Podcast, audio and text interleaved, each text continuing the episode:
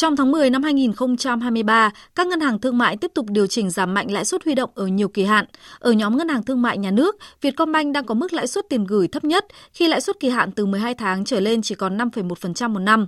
Ba ngân hàng còn lại gồm BIDV, Vietinbank và Agribank lãi suất cao nhất cho kỳ hạn trên 12 tháng là khoảng 5,3% một năm.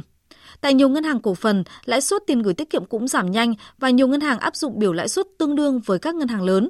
Tuy nhiên, nhiều người dân vẫn chọn kênh gửi tiền tiết kiệm. Anh Bùi Tiến sống tại quận Long Biên, Hà Nội và chị Hồng Minh, Hà Nội chia sẻ. Đối với bản thân mình thì mình sẽ sử dụng số tiền, số vốn của mình để gửi tiết kiệm ngân hàng. Cái thứ nhất là nó rất là an toàn. Tiếp theo đến là cái mức lãi suất ở thời điểm hiện tại là chấp nhận được so với việc sử dụng cái số vốn đó để đi đầu tư vào thị trường chứng khoán hay là các cái hoạt động kinh doanh khác bởi vì vốn của mình rất là ít mà thế nên là đầu tư vào chứng khoán hay các hoạt động kinh doanh khác thì cái lãi suất của mình mang lại nó cũng không cao mà lại tiềm ẩn rất là nhiều rủi ro. Đầu tư vào kênh nào thì nó cũng đều rủi ro cả thôi. Thì uh, tiền gửi ngân hàng vẫn luôn là một cái kênh mà an toàn đối với uh, người tiêu dùng. Nếu như mặt nền kinh tế mà đã ổn định thì chắc chắn là cái lãi suất tiền gửi ngân hàng đây sẽ đi lên. Xu hướng giảm lãi suất tiết kiệm đã được hàng loạt công ty chứng khoán dự báo từ trước đó.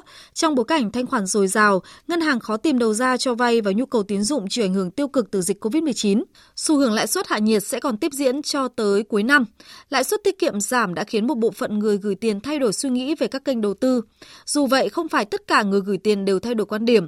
Dù lãi suất giảm, tiền gửi của người dân vẫn duy trì ổn định. Tiền gửi cư dân vào hệ thống ngân hàng tăng liên tục nửa đầu năm nay. Theo thống kê của Ngân hàng Nhà nước công bố ngày 6 tháng 10, tính đến cuối tháng 7, số dư tiền gửi của dân cư vào hệ thống ngân hàng đạt hơn 6 triệu tỷ đồng, tăng 8,93% so với cuối năm 2022. Ông Nguyễn Đức Lệnh, Phó Giám đốc Ngân hàng Nhà nước chi nhánh thành phố Hồ Chí Minh cho biết. Tiền gửi tiết kiệm dân cư đúng bản chất là tiền gửi tiết kiệm, vì vậy là nó rất ổn định.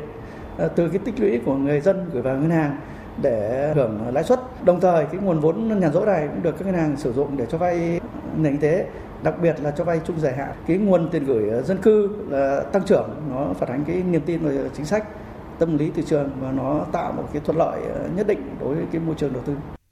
Các chuyên gia tài chính phân tích dù lãi suất thấp nhưng người dân vẫn gửi tiền vào ngân hàng bởi các kênh đầu tư chứng khoán bất động sản không còn hấp dẫn và nhiều rủi ro.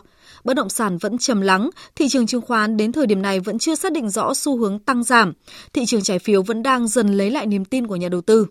Do đó, từ giờ đến cuối năm, dù lãi suất gửi tiết kiệm tiếp tục giảm, người dân vẫn chọn gửi ngân hàng. Hiện tại, mức lãi suất tiết kiệm vẫn cao hơn lạm phát nên tiền nhà đầu tư vẫn có lợi. Chuyên gia tài chính ngân hàng Nguyễn Trì Hiếu phân tích với một tình hình lãi suất mà giảm như thế này. Thông thường huy động không còn đủ hấp dẫn nữa. Nhưng mà đấy là trên nguyên tắc. Còn trên thực tế thì nó tùy thuộc vào nhiều yếu tố. Yếu tố thứ nhất, liệu lãi suất huy động cao hơn lạm phát hay không?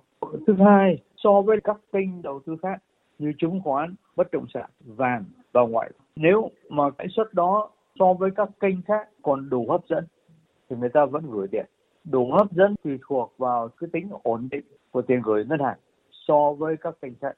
Có lẽ trong tất cả các kênh tính an toàn cao nhất tại vì thị trường chứng khoán đang biến động, thị trường bất động sản không có khởi sắc, thị trường vàng dầu là đang tăng nhưng không có tính ổn định và giá vàng trong nước vẫn cao hơn giá vàng thế giới rất xa về ngoại tệ thì có thể trong thời gian sắp tới sẽ tăng thế nhưng mà cũng không có một cái bảo đảm nào cả Đa dạng hóa các kênh đầu tư, dịch chuyển dòng tiền từ lĩnh vực có tỷ lệ sinh lời thấp sang tỷ lệ sinh lời cao là điều tất yếu.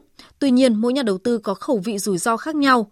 Đặc biệt trong bối cảnh nhiều biến động hiện nay, kênh tiết kiệm vẫn là một trong những kênh được nhiều nhà đầu tư lựa chọn bởi tính ổn định. Bên cạnh đó, các chuyên gia cũng khuyến cáo các nhà đầu tư cần trang bị những kiến thức tài chính, kinh tế nhất định, đảm bảo sự cân đối giữa mức sinh lời và nguy cơ rủi ro của từng kênh đầu tư và tuân thủ nghiêm ngặt chiến lược rủi ro, khẩu vị khi đầu tư.